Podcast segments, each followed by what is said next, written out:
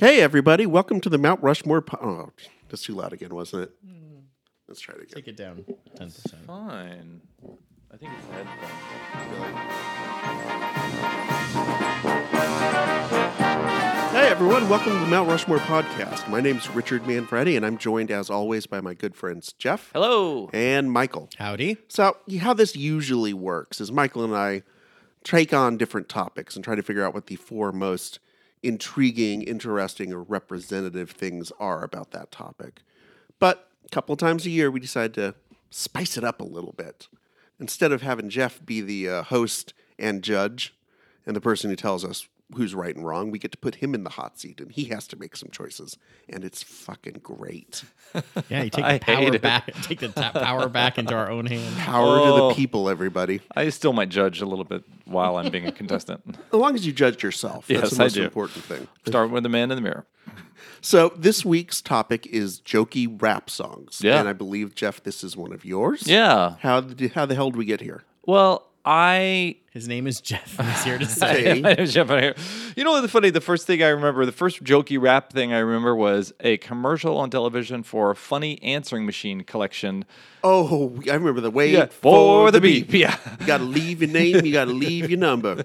Yep, I remember that. I remember thinking, "Oh my God, somebody's making fun of this new rap thing," and I have observed over time that my uh, palette for rap, or I'm sorry, my palette for humor in rock is much less than my palette for humor in hip hop or what we used to call rap.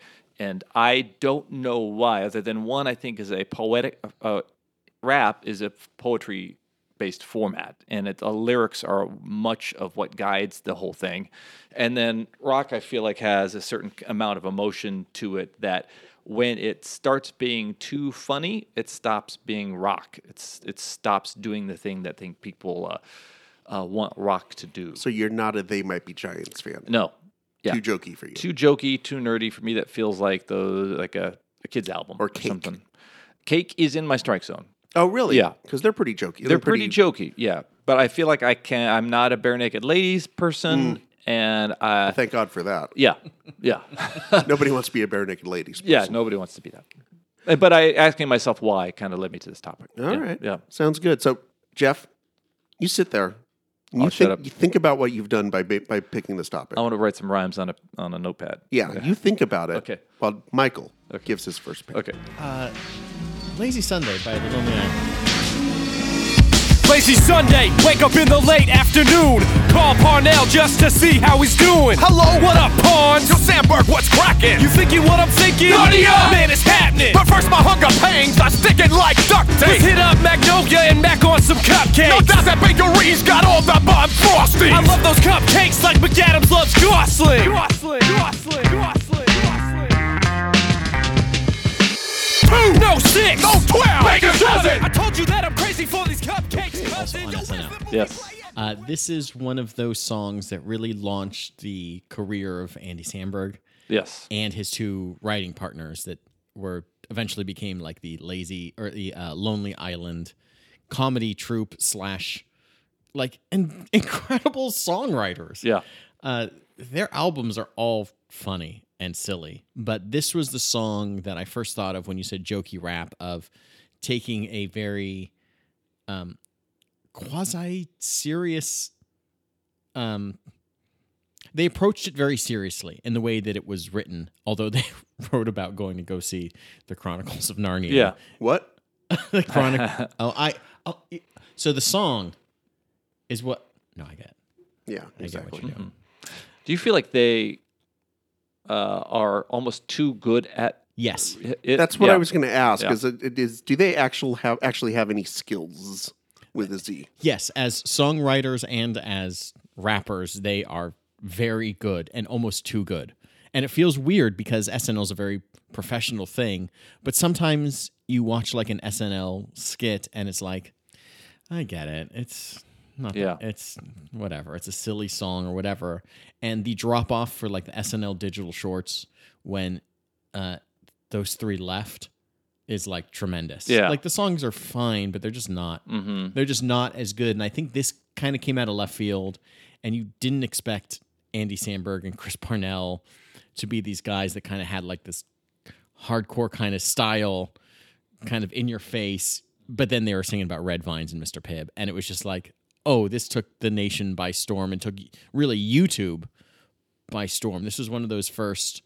Oh, you can just put an SNL clip on YouTube and it's going to be watched 180 million times, and like they're like, oh, this is something different. Let me ask you something. Mm-hmm. Is is the appeal of this song somewhere in the same ballpark as the appeal of Paul's boutique era Beastie Boys?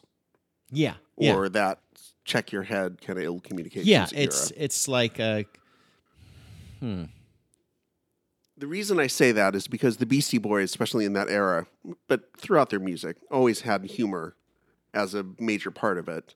And especially as they got older, they would be willing to rap about things and throw references in there that other people wouldn't think of. That's interesting. I I guess there's probably some elements there, but the idea I think the idea that they took something that the idea of the song is going to go see like a brunch version of a brunch viewing of the Chronicles of Gnarly. Like it's a thing that no one would actually ever rap about, where the Beastie Boys might rap about um something kind of nerdy or whatever. Justice for Tibet or some, some Yeah. crap like that. Well, I've been reading the Beastie Boys book, and I'm love that we're talking about this now because immediately one of my choices was going to be a Beastie Boys song, uh, but it did reframe how I thought about uh, rap in terms of its origins, and in its origins.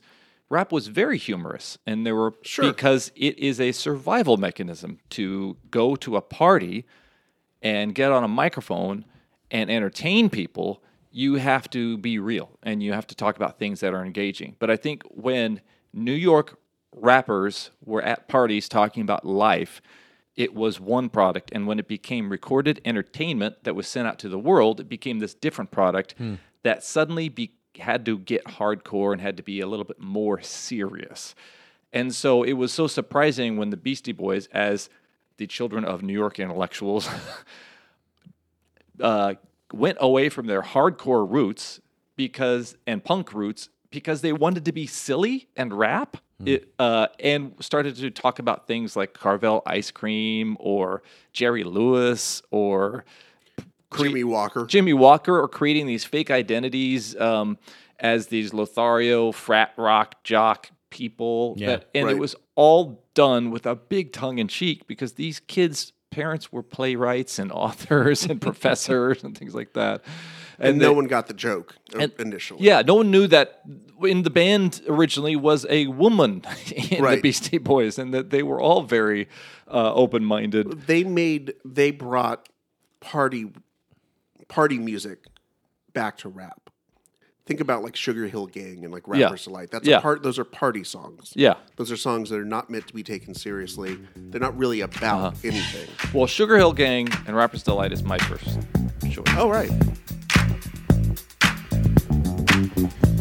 I said the hip hop, the hip the hip it to the hip hip hop. You don't stop the rocker to the bang bang boogie. Say up jump the boogie to the rhythm of the boogie to beat. Now what you hear is not a test. I'm rapping to the beat, and me, the groove, and my friends are gonna try to move your feet. You see, I am Wonder Mike, and I like to say hello. Up to the black, to the white, the red, and the brown, the purple, and yellow. But first, I gotta bang bang. I don't know if we wanna get away from- up, No, that's fine. the boogie I think from that- boogie, boogie. Okay. That's a good segue. Um, but the Look how uh, professionally I'm running the show. By the way. you're Perfect you- segue. You're Mwah. better than that other guy. Uh, so 1979, when the uh, rappers Rappers Delight comes out, it is like a number one. It's not the first rap album or a rap single, big rap single to come out, but it's one of the first, and it's the first one to get like a mainstream chart success. And it was when my third grade class were choosing the names of the rats that were going to be in the science experiment. What one rat eats health food, one rat eats junk food, and the other is like uh, just eats rat food or something like that.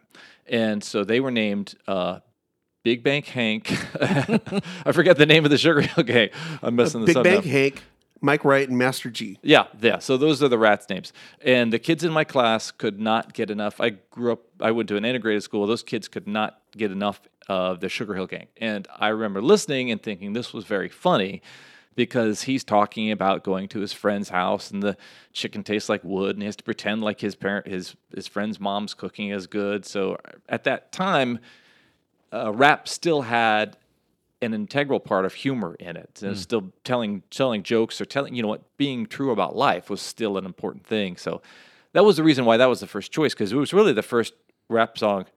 Um, one of the first rap songs I remember, not the first funny one because that was the answering machine song. Not, no, this was or that had elements of reality in it, which reminds me that that was initially part of rap. Like if the Grandmaster Flash singing about "Don't push me because I'm close to the edge," because there's rats and prostitutes and there's all these things that are so ridiculous we have to joke about it. Um, that was definitely a component of it. So yeah, that's the one I picked, and uh, I love it because everything rhymed back in the early days. It really was the uh, the, uh, the the the layout, the design for the. Yeah. I'm Mike D, and I'm Yeah. here to Oh, say yeah. I'm the best rapper in the USA. Yeah. really was about that Yeah. complex of a, of rhyming. I would also say it's pretty enduring. It's something that people refer to. You'll you'll have you know it gets name checked or it's get lyrics uh, reused in other songs and things like that. So that's my first one. I like it. I mean, y y some of these lyrics, like I said, when you're talking about like going over to a friend's house for something to eat. Yeah. Again, you're basically talking about poverty. Yeah. Going over to a friend's house and he can't afford to have any good food for you. Yeah. That's poverty. Yeah. Is what they're what they're rapping. But they're about. also- but it's funny. It's it's it could be a sitcom. You know, they're kind of telling this story, and it it isn't what rap turned into, and that is self-aggrandization and bitches and hoes and all that kind of stuff. So- Right. I like it. Michael, second choice. Uh, my next choice won the first ever Grammy for Best Rap Performance, and that is DJ Jazzy Jeff and the Fresh Prince of Parents Just Don't Understand. Oh wow! Really, first Grammy. Yeah. Wow.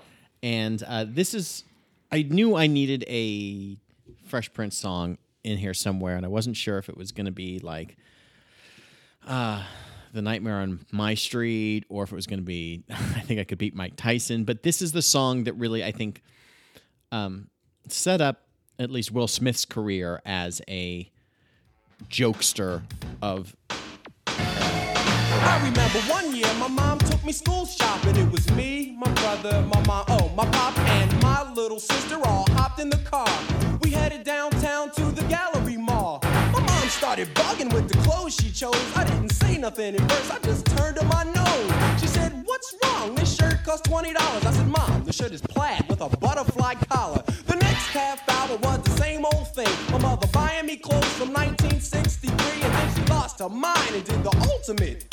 I asked her for Adidas and she bought me zips. I said, Mom, what are you doing? You ruined my rap. She said, You're only 16. You don't have let's put these clothes back, please. She said, No. You go to school to learn, not and for set up his fashion show." comedic career because it seemed like China. Come on, at least the opening credits and his entire look for the Fresh Prince of Bel Air was built off of the video for Yeah.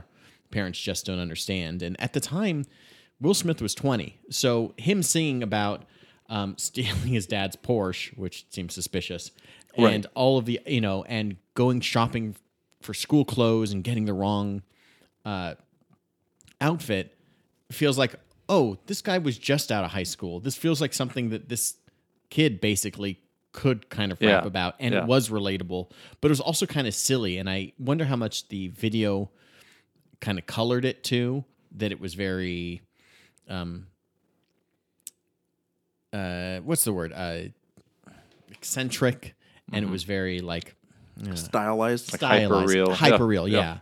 And um, like this set up this guy's entire career of being a comedian, Right. and uh, it's just kind of a fun, silly song that you can just relate to as a kid too. Yeah. maybe I was ten years old at the time too, and it was like, oh yeah, I this is this is wonderful. This is silly.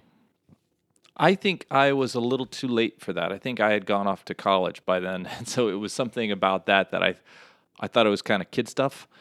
Um, but do you think that's a color palette to here? Here is obviously it's a uh, fish out of water, Prince and the Pauper, uh, almost like loaded up some truck and moved to Beverly, uh, or different different strokes Yeah. kind of uh, concept.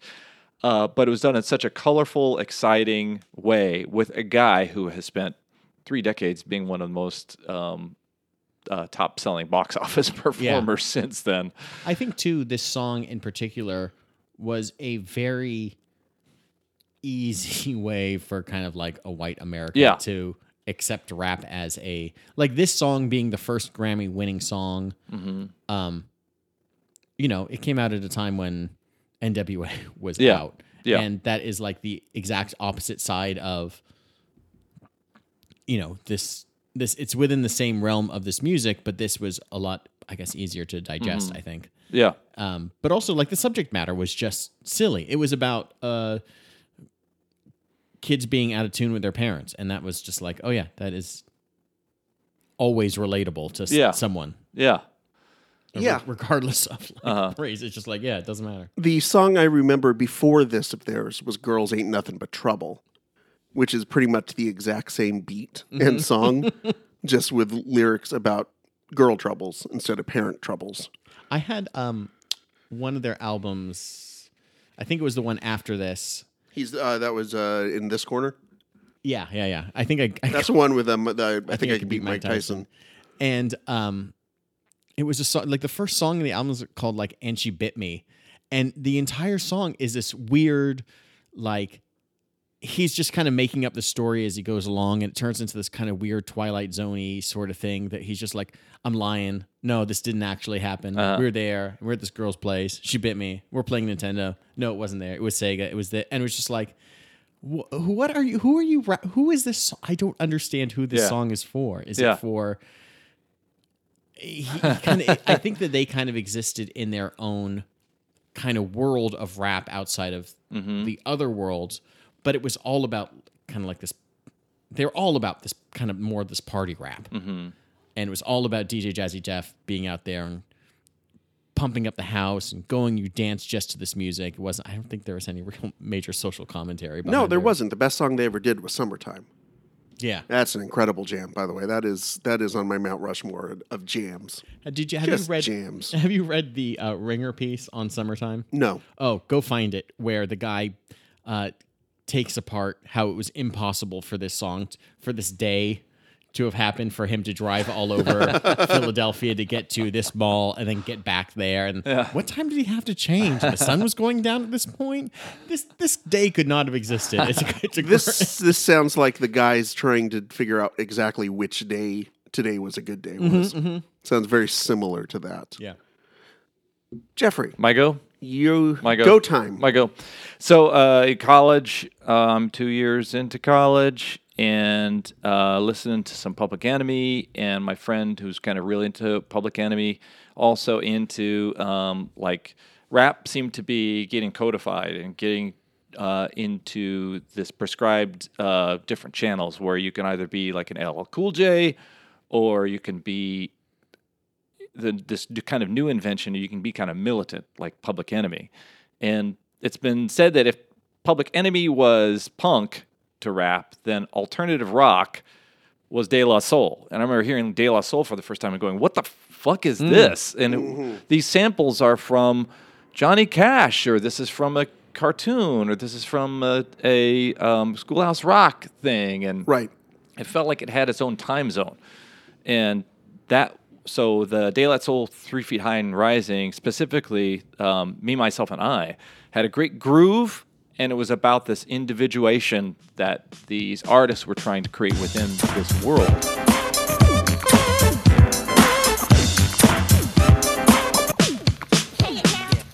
Mirror, mirror on the wall. Tell me, mirror, what is wrong? Can it be my daylight clothes or is it just my daylight song?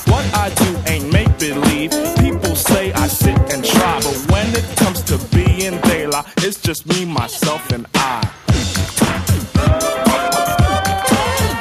It's just me, myself, and I.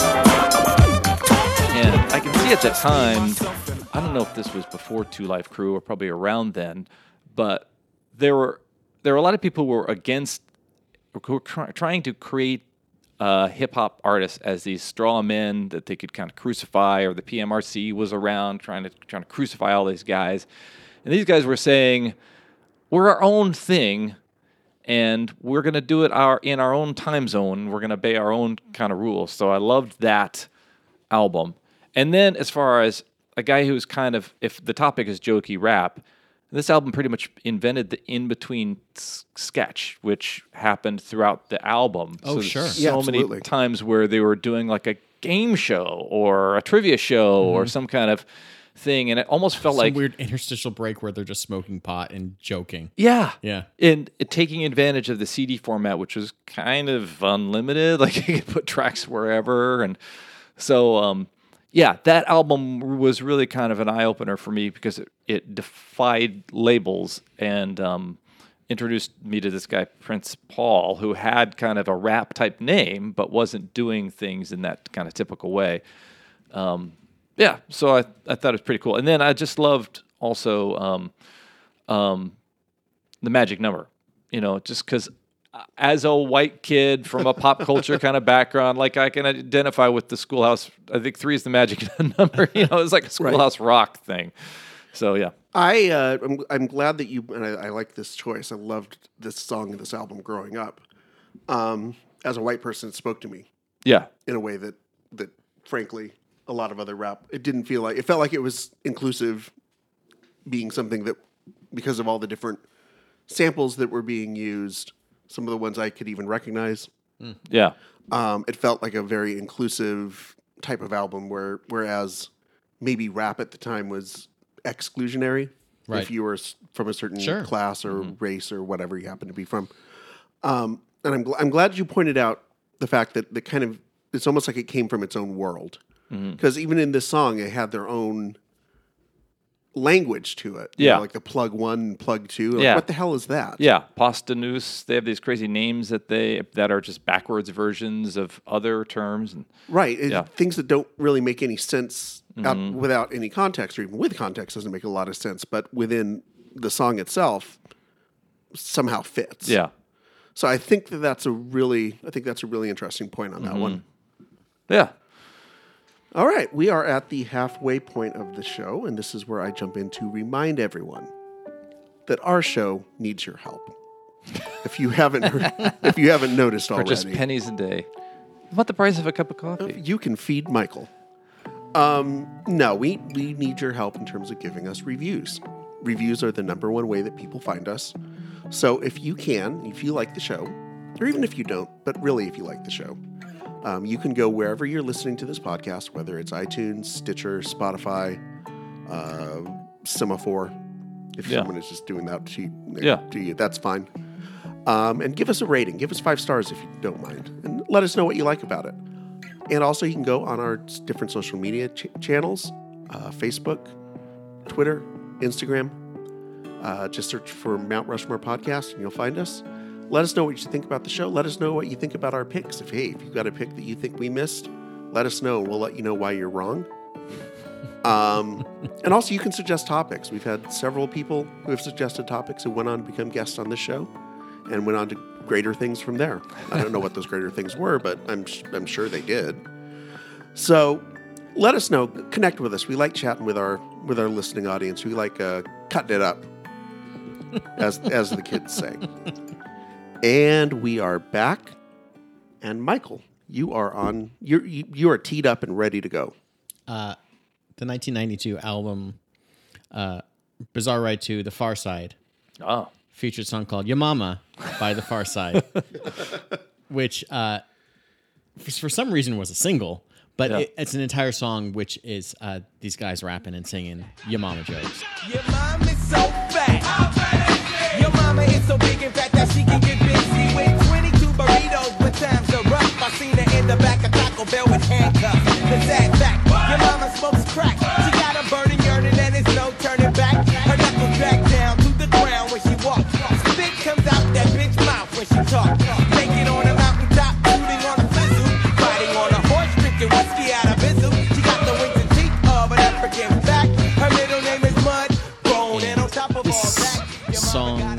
This album came to me through my college roommate Travis, uh, who was a big, big fan of Farside. He had a Lab Cabin California poster on uh, his wall. Later, when we moved in together, it was a uh, poster that was on our wall, and uh, they're more famous for songs like "Drop" and "Run In," and this song is just so much fun. It is just guys sitting around telling jokes, um, your mama joke, she's so fat, all this stuff that is just it's just a wonderful, silly, Yeah. fun song. And they have a style that is kind of similar to De La Soul. Yeah. It's a little bit, more groovy. Um, definitely is like the opposite side of like the gangster rap Yeah. uh, that had kind of come to dominate rap music by the early 90s. Mm-hmm. I think by kind of the mid to late 90s, things are starting to trend towards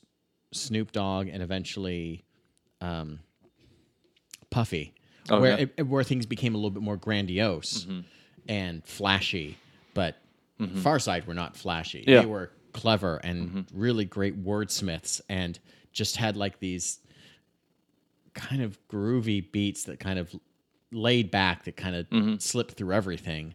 And this song too is just one big joke. They're just Yeah. they're guys laughing, telling these yo mama jokes, and uh, one of my fa- Mm-hmm. one of my favorite songs. It's weird to think Gary Larson abandoned cartooning, Yeah, most of the That song, is, that is like talking, perfect. most of the songs involve a snake swallowing somebody. rapping cows. I gotta say, cave, mo- cave just fat caveman. there was that doc about uh, Spike Jones um, music videos, and he's doing a video for Fat Lip, the What's Up Fat Lip, mm-hmm. and he goes on and on about how revealing Fat Lip is willing to be in music, like how they're abandoning this po- these postures of rap, or trying to be important, or trying to be all these other things, and just trying to be themselves. And he would also just kind of like he's in What's Up Fat Lip, he's wearing a diaper in the middle of the street. he talks about how shitty his career is since he left Farside, you know, and I just love that diametrically opposed to that reputation enhancement policy that seems like most hip hop is about, because that's how you survive on the street. Uh, is by maintaining this hardcore kind of identity. But here's this guy in this group that are willing to just kind of be revealing. I wonder if it was too, it, you know, uh, they're from Northern California, uh, Farside is, and I think that there is kind of like this, feels like a duality that kind of existed up there. Like, um, I'm trying to think of, like the guys that are like really hardcore from Oakland. Yeah.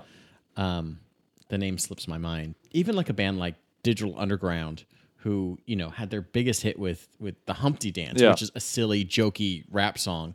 Like they're they had like goofy songs as well as kinda Yeah. harder. Like they played both sides. There there was definitely like a dance thing that kind of had faded away. Um, that I think Farside kind of fill, filled in that gap Mm-hmm. a little bit. I always, I always, Soul. I always associate them in my head, even though there was no really direct connection with Wu Tang Clan. I think in the same way that you had those albums that had those sort of like a lot of interstitial sort of stuff in between songs. Yeah. And they could kind of go between funny and hardcore. it's interesting like uh group rap acts or group hip hop acts seem to have that there's like a familiarity and a brotherhood and Right. a like this song was felt very much like a gathering around of like okay we need all of you to write your write your best yo mama jokes and we're going to sit around and sing them together Mm-hmm. in the same way that wu-tang was a group that loved to sit around and watch kung fu movies and rap Yeah. about kung fu like when you get these groups together they can sit around and rap about the things that brought them together that not necessarily rap it's just all the other ex- Mm-hmm. Yeah. auxiliary stuff And I always wonder, does the producer say, "Guys, we need another track"? Guys got any Yo Mama jokes? well, in fact, we do. Uh, Jeff, what's your third choice? okay, so um, I asked my friend uh, Byron Myrick, who, uh, when we were working in Scene Shop in college, did he know any cool music that I should be listening to? And he said, "Do you know Big Daddy Kane?" And I had never heard Big Daddy Kane on the radio. I got to admit, I wasn't kind of down with him, and I did not like his music that much in general when I bought the CD. But I did like track number 11 on the album um, Taste of Chocolate by Big Daddy Kane. Uh, I, I had been informed that Big Daddy Kane was kind of a re- renowned wordsmith, and um, later on, Eminem and other people would kind of name check him. And he wrote some of Biz Marquis' rhymes too. But on Track 11 is Big Daddy versus Dolomite featuring Rudy Ray Moore. Allow me to introduce myself as the Big Daddy Kane. A smooth lover from around the way that's bound to drive any bitch insane. Well, Dolomite is my name. And rapping and tapping is my game. Oh yeah? Well, let me tell you something, Mr. Dolomite. The shit you talking years ago, I could see. But it's the 90s now and rap is all about me. Listen, when it comes down to rapping, I was through with it before you learned what to do with it. And that's when you get enlightened to the fact that Dolomite was the godfather of rap, was the guy who was through with it before you knew what to do with it. It's Dolomite, It's baby. Dolomite, baby. and that opened up a big world of some of the most foul, like, but hilarious um, albums and, and recordings. And then you realize that Ru- Dolomite, uh, Rudy Ray Moore, Ru- Dolomite is a character of Rudy Ray Moore's, who is this kind of uh, super pimp. And I learned that Rudy Ray Moore was like working in a record shop or something like that. And this guy used to come in and talk about his friend Dolomite, who was a super pimp. And Rudy Ray Moore would just overhear these stories and think, I got to make this character Dolomite into a thing. And so would just chronicle the adventures of Dolomite. And so Rudy Ray Moore, although he was basically a comic, but turned this toasting and this hip hop, this rhyming and stuff like that into something that would influence rap uh, as much as Jamaican toasting, uh, as much as all the dance hall stuff would. Um, so I loved the fact too that in this track, uh, Big Daddy versus Dolomite, Big Daddy Kane concedes the floor to Dolomite. It's his own album, and he invites Rudy Ray Moore to come in and just wipe up the floor with him. Um, indefinitely, Big Daddy Kane always had this kind of very um, um, macho, kind of sexual kind of thing going on. But Dolomite was just one of the most foul, rude kind of guys ever. So, yeah. So it was fun to, to see to have this track that features a guy who's essentially a comedian who um, that kind of streetwise rap that he threw down was one of the influences of uh, for rap. Would you say it's an influence on you today? Oh yeah, this is this is the type of posture. Well, do you like my velvet hat that I have on the white brim hat? yeah, uh, Your stick pin. yeah, is you a guys. yeah. cuts a winning figure. Yeah, yeah, yeah. Um, no, I, I thought it was really great, and it wasn't something that I I wanted to listen to a whole heck of a lot, but I could help kind of see where that humor came from. Whereas the Beastie Boys come from this kind of very kind of intellectual thing that's probably based on television and based on all these uh, um, maybe even literary or pop culture type things. Uh, Dolomite kind of brought in the street. Uh, like, like a guy like Redd Foxx. Yeah, I was um, just gonna say he was the same sort level of comedian as like a Redd Foxx. yeah, or- definitely Chitlin Circuit kind of guy who had to had to have a hustle going on. he worked blue. He worked blue, yeah, Let's put it that way. yeah, and most of his records were weren't sold in the regular record stores, or they're behind the counter, or they're party records, so you wouldn't you, they weren't ever on the charts or anything like that. But yeah, there it is, That's a fun one. laying it out. There. I like that's a fun one. All right, up to our last picks now. God, we could not go from hardcore to Weird Oh, Owls. shit. Oh, white, yeah. white and nerdy. Yes. Oh, it's the best. A cover, redo, whatever you want. That's a weird best. owlization of Yeah. uh, uh, Chamillionaire's uh, riding. Yeah. So far they all think I'm too white and nerdy. Think I'm just too white and nerdy. Think I'm just too white and nerdy. I'm just too white MIT. Got skills, I'm a champion of D&D. MC Escher, that's my favorite MC. Keep your 40 out, just have an Earl Grey tea. My rims never spin. To the contrary, you'll find that they're quite stationary. All of my action figures are cherry. Stephen Hawking's in my library. My MySpace page is all totally pimped out. Got people begging for my top eight spaces. Yo, I know pi to a thousand places. Ain't got no grills, but I still wear braces. I order all of my sandwiches with mayonnaise. I'm a wizard. Weird Al was strangely late to like covering rap songs mm-hmm. in his uh, oh yeah. in his discography. Like he didn't really start until he was into the 90s, which there's a lot of untapped potential there that he just kind of Yeah. whizzed by in, you know, and would rather uh, tackle Do you a Madonna song or a Cyndi Lauper song. that was a marketing thing, or do you think he knew where his audience was, or something? possibly, but I maybe he just didn't have maybe just didn't have a connection or didn't have a as clever wordplay as Yeah. white and nerdy. So why this song and not Amish Paradise? I think this is a better song. You do? Uh, yeah. Amish Paradise is. I think this is a song that uh, is just like a barf of a thes- of a thesaurus of just Yeah. like geeky things, from referencing Dungeons and Dragons Yeah. to uh, building PCs. To, like Uh-huh. Amish Paradise is fine. I don't, I don't necessarily think that the song that he took it from was all that great a rap song to begin with.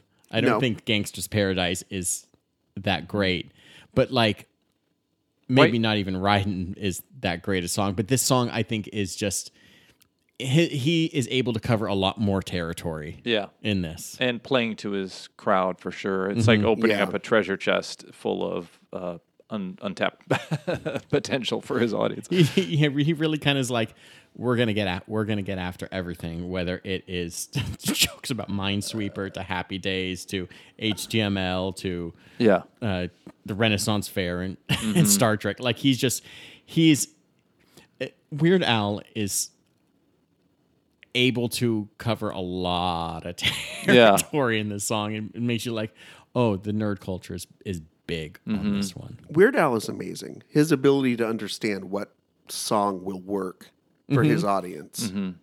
and be Yeah. to be able to ad- not just adapt it, but just sort of like that.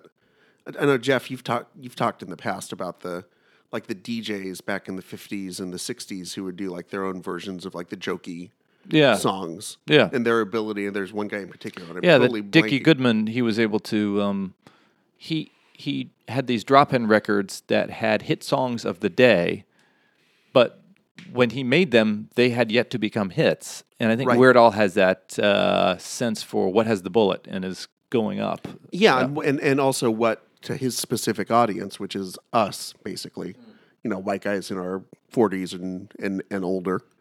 Um, there's a very specific sort of thing that will that will resonate with them, Yeah, but you can't just but you have to be you can't just be narrow with it, so narrow that we're just doing Weezer songs the whole mm-hmm. time. That's true. You have to be able to find a way to yeah, and I think to your point, Jeff, I think probably in the '80s, rap wasn't mainstream enough, and it wasn't until until rap started to become this sort of mainstream Yeah. pop culture phenomenon.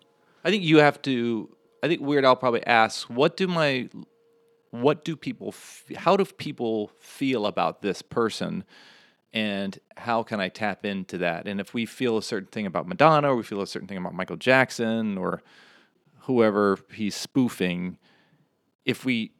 He wouldn't. He well, yeah. He would never do a "They Might Be Giants" song or something Yeah, like that. Yeah, you can't do that because it's Yeah. already kind of Yeah, funny to begin with. he's nerdifying it, and it's already been nerdified somewhat. He wouldn't do. He wouldn't need to do a um, a, uh Green Day song, or he wouldn't need to do some stuff like that. Jeff, Was it not on the same chart charts at the same time as? I think they both flip flopped from number one. I'd have to look it up. but- Right, Dirty and White and Nerdy were both on this on the pop chart, like at the same time. That would that would be a coup. Can it's it's just really like riding Yeah. this guy's coattails. Yeah, Um, that's interesting. Yeah. No, I I don't know, but he he just has this very. S- It's funny because he has such a very specific kind of hold on this genre. Yeah. that no one really jumps into. You know. Yeah. Last week, a couple weeks ago, Richard, we talked about like Richard Cheese, and like he's kind of on his coattails yeah, if you know Weird Al is, I'm assuming he's selling hundreds of thousands of albums, if not more. Richard Oh, Cheese millions, is yeah. selling eh, sh- Some. it's the, the Kurds to he's he, he he's a working professional musician. yeah yeah. He makes But- a living out of it. God bless him. But definitely, like Weird Al just it just operates on a different level that everybody knows and Mm-hmm. has everybody's known for almost forty years, thirty something years of. Oh yeah, he's that guy that does that thing, and Yeah. you could you know at least one Weird Al song, and uh, he just ha- he happens to grab the right song at the right part with in the zeitgeist. Mm-hmm. A couple years ago, he did um, what was that happy song that was by uh, Oh, Pharrell. Yeah, Pharrell. I can't remember. I can't remember the Weird Al version, whatever, whatever the Weird Al song was. Mm-hmm. But like, it's in my head. Like if I'm hearing happy, I'm hearing the Weird Al Yeah. in my head. Jeff, bro. Okay. yo, Okay. So what are you doing? Uh, You, you, you ready? so how's your girl? That's what I want to ask you guys. Uh, this album, there was an album that I found. I don't know how I found it, but some of the supporting players on it were Father Guido Sarducci, Don Novello, Chris, in in a sound bites, Chris Elliott, and uh, sampling lines from Get a Life, the Chris Elliott show that had gone off the air 10 years before. And it was the album So's Your Girl featuring um, Prince Paul and Dan the Automator, both from Tommy Boy Records. Um, and so, so How's Your Girl? And it's basically using an episode called The Prettiest Week of My Life, where Chris Elliott becomes a male model from the show Get a Life as a centerpiece and through line. Ah, check it, check it. Back in your presence is the prayers. Dismissing these rhymes like pears. Full color, high res. My digest is high bias. A lot of MCs ride my privates and I don't like it. I'm the master of innovation. That ain't the read. Well, perhaps I'll bring it center stage then. So you can beat my raps got fail safes that derail fakes. They just a pale make of my own chromosomes. I'm a critically acclaimed maniac that attacks tracks on wax or drum machines for your underlings. And I remember thinking, this is the most ridiculous shit I've ever heard in my life, and I can't believe they're using this. And they got Don Novello, writer for Saturday Night Live, author of the Lazlo Papers, and performer of this character that people had forgotten a decade before, Father Guido Sarducci, to perform as Father Guido Sarducci, a Catholic priest. And I couldn't fucking stop laughing the whole album. and the whole time it's funky. It's got a great. The production is amazing. It's got Del the Funky Homo, Homo Sapien, and uh, it's uh, it was it's an amazing album.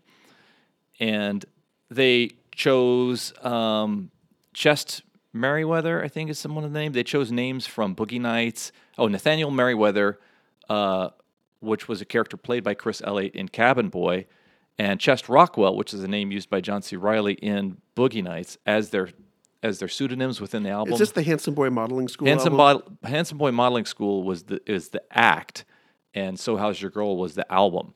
So they took their name, Handsome Boy Modeling School, from the modeling school that Chris Elliott goes to and gets ripped off.